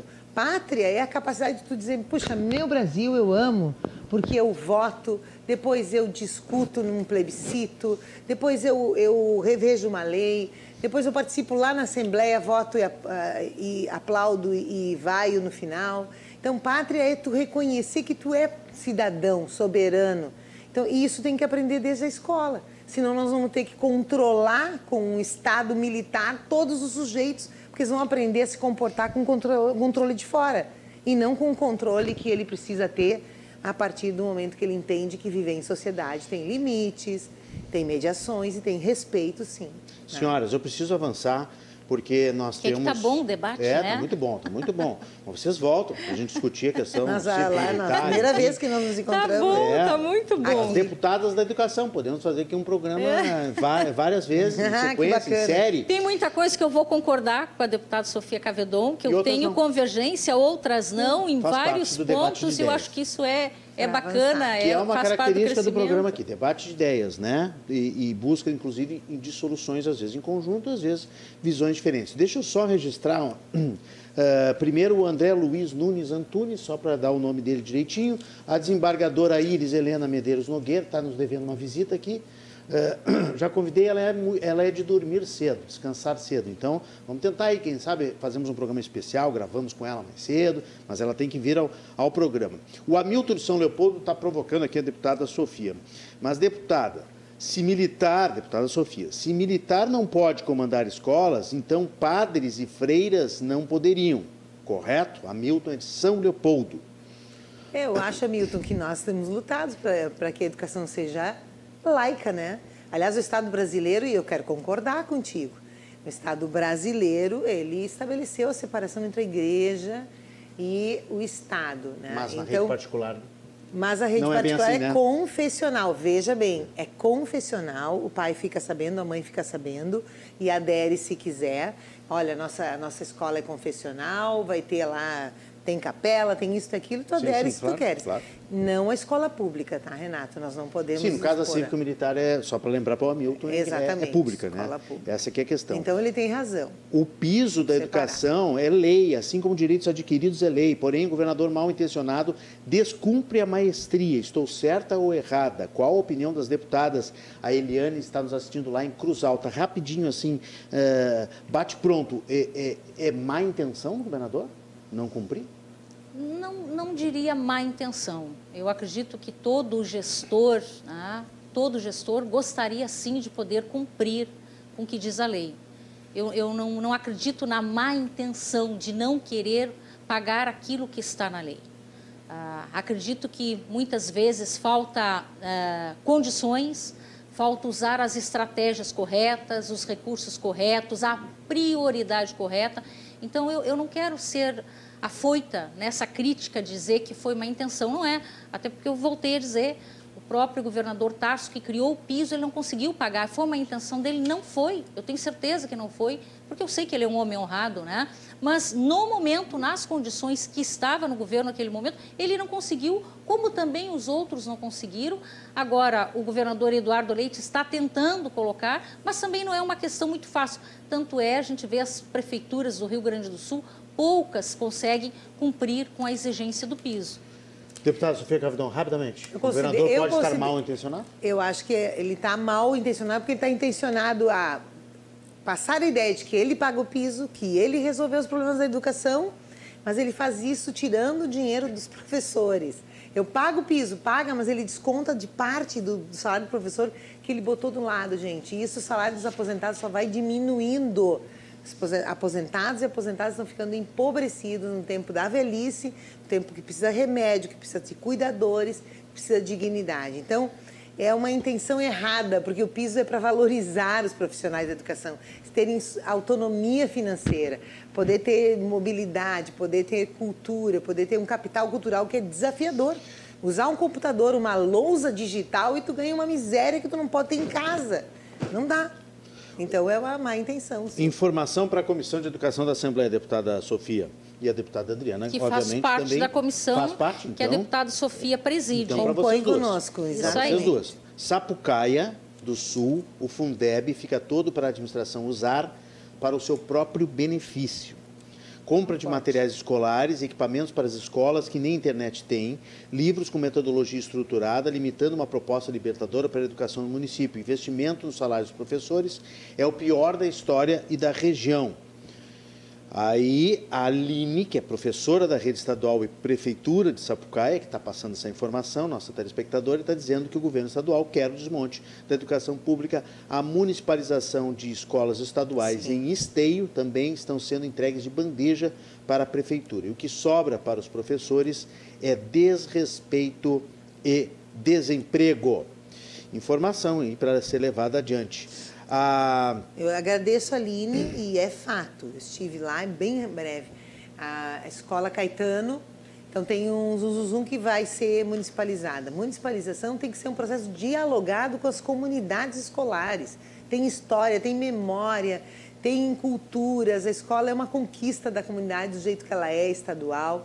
E a própria lei prevê consulta à comunidade escolar. Então, não vai ser assim. E os outros temas também a gente está aberto para colher lá na comissão, com certeza. A Silvana Guimarães está propondo um outro debate, nós vamos ter que voltar no outro dia e marcar, porque esse debate aqui eu me associo, viu? É, já que o assunto é educação e a questão da evasão escolar no ensino médio, gostaria que as deputadas comentassem notícia recente. Aí ela manda um link sobre uh, um neurocientista brasileiro dizendo que é impossível que os adolescentes tenham um sono saudável no Brasil com escolas começando às sete horas da manhã. Polêmico, né? É polêmico esse assunto, nós vamos, nós vamos sou... ter que voltar, vamos Ai, ter que voltar eu, esse gente, assunto. Eu concordo. Não vamos isso comentar, é, por favor. Isso já é comprovado, é. isso já é comprovado Gênero, cientificamente, realmente, que os adolescentes têm dificuldade pela manhã para poder desenvolver toda a questão é. do aprendizado. Eu que acordo cedo para levar eles na escola, sei. Enquanto não, eu, realmente... em quantos anos da minha é. vida eu fiz isso também. É. Mas assim, ó, nós vamos ter que evoluir para turno integral, que começa às oito e meia, e termina às quatro, como é. todo o mundo. É, Sabe as escolas todo rurais lá de Bagé? Antes começava às oito horas, mas às seis horas o ônibus que ia para as linhas rurais, e eu andei de ônibus nas linhas rurais, cinco e meia, seis horas já começava ah. a pegar as crianças Meu no Deus. corredor, para oito horas chegar na escola. É a realidade de E aí um dia crianças. eu fui para a garagem para sair com o motorista e fui, fiz todo um trecho de muitos quilômetros para chegar, pegar a primeira criança que estava com o seu pai na B R cento e cinquenta e três até chegar na escola Simões Pires. E isso nós levamos duas horas dentro do ônibus. Aí reuni a comunidade e perguntei para os pais se eles aceitavam que eu trocasse o horário de entrada. Né? Uhum. Só que se a gente que entrava às oito, nós entraríamos entre nove e nove e quinze, a criança que eu pegava às seis horas, eu já não ia pegar seis horas, eu ia pegar sete. Claro. E isso, para quem mora na campanha, faz uma diferença. Faz uma e esse acordado já faz seis anos que os alunos ficam de manhã das nove até às cinco horas da tarde, okay. num turno integral, Excelente. toda a zona rural. Mas, para isso, a gente teve que ir lá ver a realidade, né? É. Por isso que eu gosto disso, de ir ver a realidade, conversar com as pessoas e, e sentir o que elas estão sentindo. Não, e ir seis da manhã para uma beira de uma rodovia para esperar um ônibus é, é, é uma coisa... A realidade inferno. do é. interior da zona rural é essa ainda. Ainda muitas a... crianças é. e caminham, às vezes, assim, duzentos, trezentos, quatrocentos, quinhentos metros, porque tem que sair da fazenda para ir sim, pegar. Claro, é, exatamente, para a faixa. Na né, madrugada, para a faixa. Na, e na madrugada. Inverno é noite fechada, às seis horas isso. da manhã, né? Mas Maria da Graça, Porto Alegre, diz que ter trabalhado com criança e adolescente não significa saber fazer um trabalho de educação. Trabalha repressão e opressão. Não entendi, fora de contexto. Talvez ela tenha mandado antes em algum momento. Em não, que a gente não, é discutindo. Sobre a formação que a Adriana se referiu, que ela na seleção tinha que trabalhar com criança ah, e adolescente. Tá, tá, ok. Desculpa, mas os, mas os monitores não é para dar aula, não tem nada a ver com aula. Então, é, às vezes as pessoas confundem as... Samuel Romano diz que pensar que o militar serve somente para questões de violência é ser extremamente incoerente. O militarismo na escola serve para ajudar inúmeras crianças a ter a oportunidade de viver respeitando regras e se tornarem bons cidadãos. Se em todos os colégios existem professores... armados, nosso país seria, existissem professores armados, Ave Maria. nosso país seria mais seguro. Polêmica, Samuel Romano, eu vou lendo aqui, porque senão nós vamos até as três Samuel, da manhã. Eu acho que eventualmente um, um policial ir na escola, dar uma palestra, beleza. Assim como a gente leva um engenheiro, leva um arquiteto, leva, leva um pedreiro, os pais, as mães, as gerações. Não tem problema nenhum. Coronel Everton está nos assistindo e está dizendo o seguinte, os professores do, da Escola Militar são da rede estadual e são os mesmos salários dos demais professores.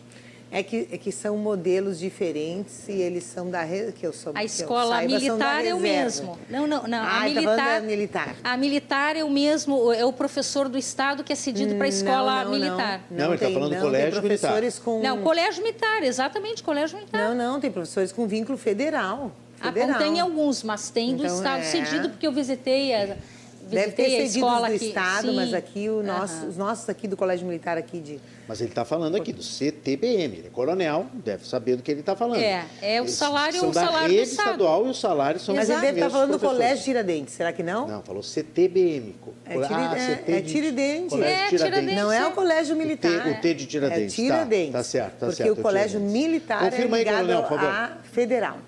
É... Como o piso nacional, a Maria Helena está dizendo aqui, como o piso nacional é nível médio, ou seja, os professores não são graduados para quarenta horas. Aqui em Canoas tem vários planos de carreira e o primeiro plano ainda tem professores não graduados que não estão recebendo o piso. Uh... É bom esclarecer, porque lá realmente tem planos concomitantes e eu citei um valor aqui. Essa, a Eliane... Eu não conheço no, no detalhe. A Eliane Cruzalta mandou já, pela segunda vez, vou mandar de novo essa foto, já entreguei para outros deputados, a foto da Escola de, de Educação Básica, Estadual de Educação Básica, Margarida Pardelhas, lá em Cruzalta, na cidade dela, ela manda a foto aqui, depois eu lhe passo também, tá. Deputadas. Está tá no, é, tá no nosso relatório, tá, sem problema. Assim, ó, depauperada, está é. esquecida há mais de vinte anos. Ela trabalhou lá, se aposentou e de todos os governos, quem nunca colocou um tijolo foi o governador Eduardo Leite, diz a Eliana. Gente, não tem mais tempo para nada. Cristiano de Porto Alegre, uma sugestão seria fazer uma enquete com a comunidade escolar sobre a vontade de ver ou não seu filho estudando uma escola cívico-militar. Conforme o resultado, criarem mais escolas. A senhora fez uma aferição lá em Bagé? Sim, né? Não, antes de implantar a escola cívico-militar, nós... Nós consultamos a comunidade, nós fizemos uma pesquisa com os pais, com os professores, com os alunos. Só depois da pesquisa é que nós implantamos. Então, existe toda uma construção democrática de ouvir a comunidade. E é assim que se deu. E, e esse processo ele é rico, porque se a comunidade não aceita e não entende, não pode impor. Ela tem que ser construída com a comunidade. E assim, eu não sei quem é que fez essa pergunta aí, foi o... Cristiano, de Porto Alegre. Cristiano, foi assim que nós construímos, né? Agora, tirar esse direito dos pais terem esse modelo de educação, oferecerem para os seus filhos... Eu vou te contar uma história bem rapidinha aqui antes de terminar o programa. O ano passado, o nono ano lá da Escola Cívico-Militar São Pedro, os alunos do nono ano, eles aprontaram uma. Eles combinaram todos que na prova de matemática eles não iam fazer, eles iam de, de, deixar entregar a prova em branco, porque eles queriam reprovar. E a diretora soube, alguém contou para a diretora soube, a diretora foi na turma conversar. Mas o que, que está acontecendo com vocês? Como é que vocês, né, não estão se combinando, não querem fazer isso? Não, diretora, nós não queremos sair dessa escola. Mas como assim? Não, nós não queremos. A escola, a escola tem banda, a escola tem várias atividades e tem assim uma... uma amizade, uma benquerência, um respeito entre os alunos. E eu achei aquilo, a diretora Cleomara, se ela está me assistindo, ela sabe dessa história que ela me contou. E eu achei ah, interessante deles não quererem sair da escola, porque é uma escola que eles se sentem à vontade, que eles são respeitados, que eles respeitam, que eles têm a sua benquerência com todos. E uma escola inclusiva. Nós tivemos vários alunos, né, da inclusão se formando, porque eu participo esse ano, eu não consegui ir na formatura o ano passado, mas todos os anos eu vou nas formaturas e vários alunos com algum tipo de deficiência também se formam na escola cívico-militar. E é bonito, é muito bonito de ver assim, a harmonia, o respeito e o quanto eles têm uma benquerência com a sua comunidade escolar. Muito bem, eu não vou conseguir ler todas as mensagens, são muitos os temas. Eu só queria registrar Maria Ângela Lopes, Carmen Moreira, Linda Ribeiro. Olha só que bonito nome, Linda com Y. Está mandando abraço para a deputada Adriana Lara. Opa, o Rodrigo Dias, Francisco Amaral, todos mandaram questões para vocês, mas não vai dar nesse momento. O Coronel Everton uh, ratifica aqui que é o Colégio Tiradentes da Brigada Militar, que por sua vez tem um nível e qualidade de ensino equivalente aos colégios militares e também os resultados, segundo ele. E tem a, a pergunta da Raíssa, que nós não podemos deixar de, de responder, porque eu fiz lá no meio do programa, e ela pergunta sobre as chefes de família, preocupação, né, com as, as mulheres chefes de família, se vocês têm alguma proposta, se vocês vão levar adiante algum projeto na Assembleia Legislativa. A Raíssa, que fez essa eu pergunta no meio um, do programa. Um projeto, deputada sim, Adriana. Uh, eu tenho um projeto que eu quero apresentar para o governador, porque ele... é de origem do executivo. Hoje nós temos quarenta e cinco por cento das mulheres são chefes de família. E quando essa mulher ela vai fazer uma formação de qualificação, ela para poder empreender, por exemplo, ela fez um curso de cabeleireiro, de manicure ou de confeiteira, o que, que acontece com essa mulher? Depois ela precisa compraram, montaram o seu salão de beleza ou a sua batedeira ou compraram a sua máquina de costura, ela não tem absolutamente nenhuma linha de crédito para que possa financiar especialmente as mulheres, chefes de famílias, cadastradas no N I S, do Bolsa Família, para que elas possam se emancipar. E a sugestão ao governador é que ele possa oferecer linhas de crédito através de um projeto com critérios para essas mulheres chefes de família que não podem ficar eternamente dependentes do Bolsa Família. O Bolsa Família é para um tempo, mas ele, nós precisamos emancipar. E como que tu vai emancipar uma pessoa que se qualifica e muitas vezes ela vai procurar um emprego e ela não consegue? Mas ela pode empreender. E quando tu ajuda uma mulher, tu ajuda toda a família. Quando essa mulher, ela, essa mulher, ela é empreendedora, ela ajuda os filhos, toda a sua família. Então, falta esse olhar do governo para que possa ajudar essa mulher, chefe de família, a empreender. Como ela vai empreender se ela não tem recursos, se ela não tem cinco mil reais, dois mil reais para comprar um equipamento para começar a produzir aquilo que ela foi capacitada? Por isso que nós vamos apresentar mulheres chefes de família, empreendedoras para o governador. Esses dias eu tive em Jaguarão, na colheita do milho, encontrei o, o governador lá, falei para ele desse projeto que eu quero apresentar e eu acredito que depois do carnaval eu devo estar apresentando esse projeto, como alguns outros projetos agora em março, direcionado à proteção das mulheres. Então, esse já está no forno e a gente pretende construir isso com, com o governo do Estado. Deputada, a senhora tem alguma ideia, alguma bandeira? Alguma... Sim, não, o tema das mulheres, ela tem várias dimensões. As mulheres chefes de família tem este que a Adriana traz, mas tem o acesso à moradia. Então, eu acho hoje o principal instrumento é a retomada de políticas públicas no Brasil, né? Nós construímos uma janela uh, que saiu daquele teto de gastos que dizia até aqui pode gastar, fora daqui uh, só com o sistema financeiro. Então, volta a ter financiamento Minha Casa Minha Vida, chave na mão da mulher. Porque a questão da moradia é fundamental, né? As mulheres dependem é, muitas vezes do homem, sofrem violência, é, aluguel, é, é algo é, muito estratégico assim, para a emancipação. Mas a outra dimensão é a dimensão da escola infantil. Nós estamos agora em fevereiro levantando dados, fazendo levantamento em Porto Alegre, escolas infantis, como ampliar, porque a, a, a garantia da escola infantil, do turno integral, na idade creche, quatro e cinco anos, depois da escola, libera a mulher para o trabalho, para buscar construir a sua autonomia. Então, são várias composições, a segurança, a questão da violência, salários iguais para profissões iguais, então...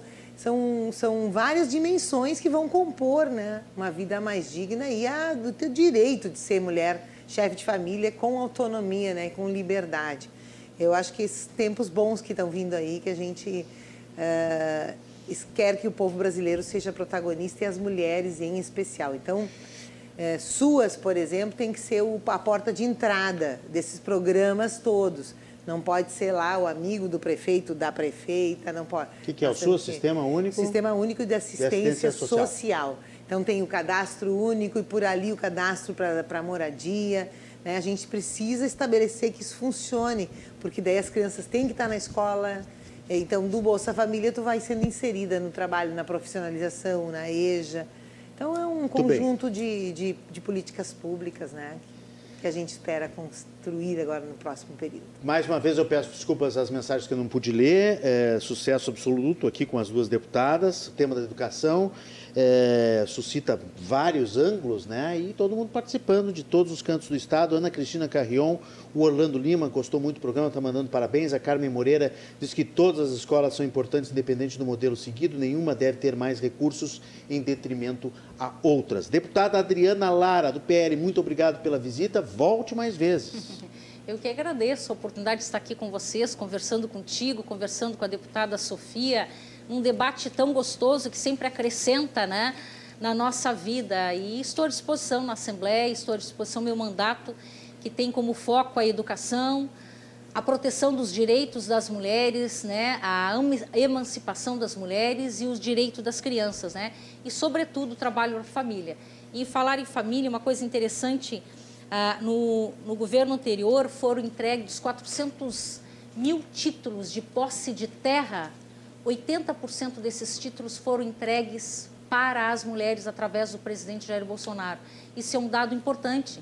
Isso aconteceu.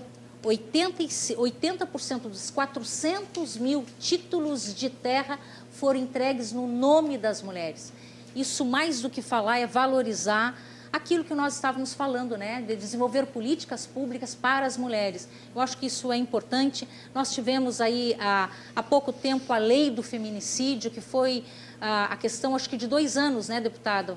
Mais ou menos, ela, ela Presidenta foi... Presidenta Dilma, é, que sancionou a lei, é, mas agora que ela, feminicídio. Que ela começou a, a valer foi agora, né? Faz em torno não, não, de dois, três anos. Não, foi com a Presidenta Dilma, dois mil e quatorze ou treze. Mas ela foi sancionada... Não, não foi, por ela, por pela ela, Presidenta é. Dilma. E que foi um claro, avanço, e que claro. foi um avanço a questão. Então, eu acredito assim, acredito que todas as pessoas e todos os governos que têm intenção de poder fazer o melhor e olhando para os elos que precisam de proteção da sociedade, como as mulheres, como os negros, como as crianças, como os animais, que ainda são é uma política pública nova. Esses são eixos que nós precisamos trazer à baila, à pauta e sermos incansáveis na busca de proteção, de garantias de direitos e de emancipação. É isso aí. Muito obrigado, deputada. Até a próxima oportunidade. Obrigada. Deputada Sofia Cavedon, muito obrigado pela participação e até a próxima. Eu que agradeço, Renato, sempre muito querido, um bom mediador. Foi bem interessante esse debate com a Bondade Adriana. Bondade sua. Não, não, é reconhecimento. É, a Adriana é da nossa área e a gente tem divergências, mas respeitosas. Eu acho que isso ajuda vocês, né, os telespectadores, a ir formando opinião, avançando no debate. E eu tenho certeza que a Comissão de Educação, Cultura, Desporto, Ciência e Tecnologia esse ano vai bombar, porque é uma composição quase toda nova e eu tenho muita vontade de dar voz às, às comunidades. Teremos, voltou o financiamento para o ensino superior, para os institutos federais. Então, a gente tem muito que voar juntos. Então, por favor, fiquem à vontade de nos acionar, nosso mandato. E aqui estaremos sempre que chamadas aí para... para a batalha das, das ideias, que é a melhor batalha, né, gente? Dentro da democracia, da alegria, da diversidade, sem ódios, né, sem violência, é assim que nós queremos. Estamos construir. Sempre à disposição também de vocês, deputadas, e toda a Assembleia, toda a sociedade, quiser vir debater sempre, é só chamar que a gente pauta aqui os principais temas do Rio Grande do Sul. Deputadas Adriana Lara e Sofia Cavedon, no nosso Cruzando as Conversas de hoje. Até uma próxima, muito obrigado. Nós vamos a um rápido intervalo. Na volta, notícia boa do dia para fechar o programa. Eu espero vocês.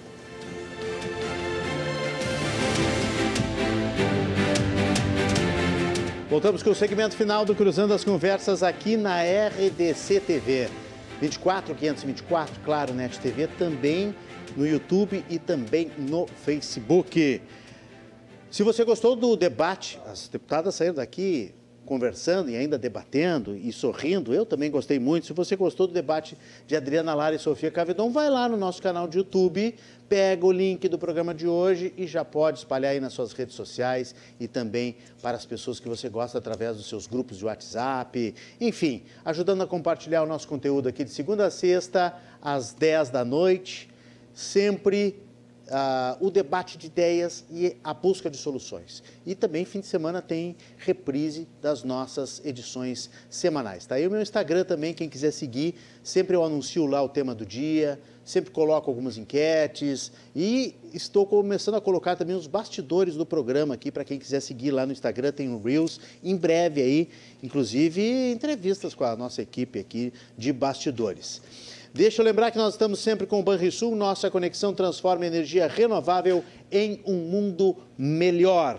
E também, eh, mais uma vez, eh, não param de mandar mensagens e eu quero pedir mais uma vez eh, para as pessoas desculpas por não terem lido todas as mensagens. Que bom que a educação ela mexe tanto, né, com... O, a necessidade das pessoas de se manifestar, e isso é muito interessante. Nós tínhamos separado aqui várias notícias boas, mas eu vou dedicar e vou focar na questão do terremoto. Já tem uma notícia hoje que, que é boa, que a gente tinha separado, mas a gente acabou falando aqui sobre a questão das finanças. O governo eh, decidiu conceder o reajuste adicional ao salário mínimo. A partir de maio vai ser mil trezentos e vinte reais, mas vai encostar ali na, na tabela do imposto de renda. É preciso realmente aumentar essa tabela para descolar e distanciar de quem ganha um salário salário e meio, não é possível um salário e meio a pessoa pagar uh, imposto de renda nesse país, né? Pelo amor de Deus. Vamos para essa notícia maravilhosa do bebê que sobreviveu depois de cair de cinco andares, do quinto andar de um prédio no terremoto da Turquia, gente. No terremoto da Turquia. Uma bebê chamada Birce Fansa, de oito meses, é milagre, né? Sobreviveu depois de cair de cinco andares durante o terremoto da Turquia e da Síria no último dia seis. Vejam que foi dia seis e até agora nós estamos ainda tendo notícias de pessoas que estão vivas, de pessoas resgatadas, de pessoas que sobreviveram, e isso é muito bom. Ela está em recuperação no hospital, a informação da agência Anadolu. Os médicos que tratam a bebê chamaram a sua sobrevivência de milagrosa. A Birce caiu do quinto andar com o seu berço durante os terremotos no distrito de Antáquia, em Hatay. A sua mãe e seu pai também foram resgatados dos escombros de prédios cerca de treze e trinta e três, treze o pai e trinta e três horas depois do terremoto a, a mãe. Olha que loucura, o pai ficou treze horas e a mãe ficou trinta e três nos escombros. Os irmãos mais velhos, infelizmente, não sobreviveram. O bebê foi encontrado chorando pelas pessoas que estavam próximas ao local e levado de ambulância ao hospital. Agora, para quem gosta de animais, olha a próxima aí também do terremoto. Cachorro, olha que bonitinho, Mário Lunde, olha ali. Cachorro resgatado de escombros oito dias depois do terremoto da, da Turquia. O animal foi salvo pela Força Operacional Conjunta Portuguesa, que trabalha na cidade de Antáquia e que, é atingida, uh, que foi atingida pelos tremores na semana passada. Equipes de resgate salvaram um cachorro preso em meio aos escombros no edifício. Mostraram imagens de vídeo que foram divulgadas pela Autoridade Nacional de Emergência. Vamos, amigão, disse... Uh, disseram os socorristas da Força Operacional Conjunta Portuguesa que aparecem na gravação.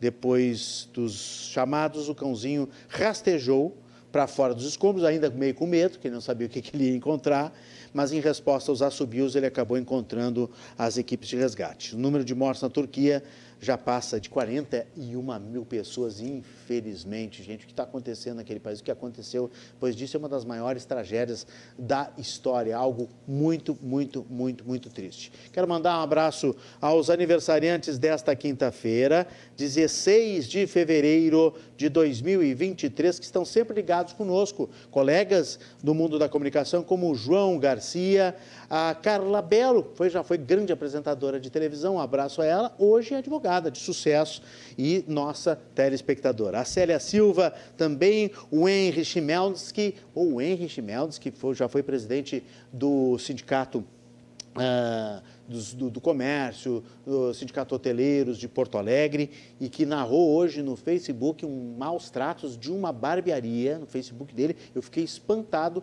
como às vezes empreendedores e donos de negócio desperdiçam clientes. Ele foi maltratado na barbearia que ele corta há muitos anos. Ele, os filhos dele e os netos. Ele conta lá no Facebook dele. Um abraço ao Henry, Henry que está fazendo aniversário amanhã. Daniel Nunes, o Nilson Mariano, o Júlio Siwitka, o Daniel Santoro, lá da Parceiros Voluntários. Grande abraço ao Daniel. O professor Antônio Ricardo Marinho, grande craque das finanças, uh, vai, vai vir aqui no programa. Eu quero convidar ele porque ele sabe muito e sabe como também traduzir o economês para os telespectadores. O Geraldo Rodrigues, o Alexandre Ernst, grande colorado, a Rita Fagundes, nosso colega Silvio Lopes, está sempre aqui, né, no programa do Silvas, volta e meia, está apresentando também aqui na R D C, a jornalista Catarina Gomes e o narrador Jorge Baltar são os aniversariantes. A eles eu desejo saúde e felicidades. Muito obrigado, amigos do Cruzando. Amanhã, quinta-feira, tem mais debate, tem mais aqui os assuntos do Legislativo, os assuntos do Estado do Rio Grande do Sul. Nós estamos fazendo essa série com deputados e nós vamos trazer o deputado Jefferson Fernandes, do Partido dos Trabalhadores, e o deputado do P L, Rodrigo Lorenzoni, já foi secretário e também vai nos trazer as suas visões, os dois vão nos trazer as suas visões sobre os problemas do Estado e as suas soluções. Então, desejo para todos vocês sorte, saúde, sucesso sempre e até amanhã no novo encontro aqui, ó, na R D C T V, na bancada do Cruzando as Conversas. Agradeço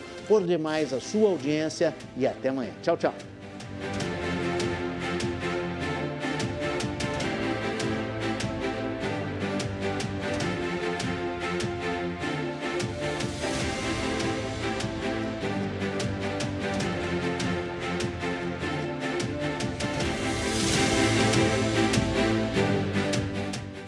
Cruzando as Conversas.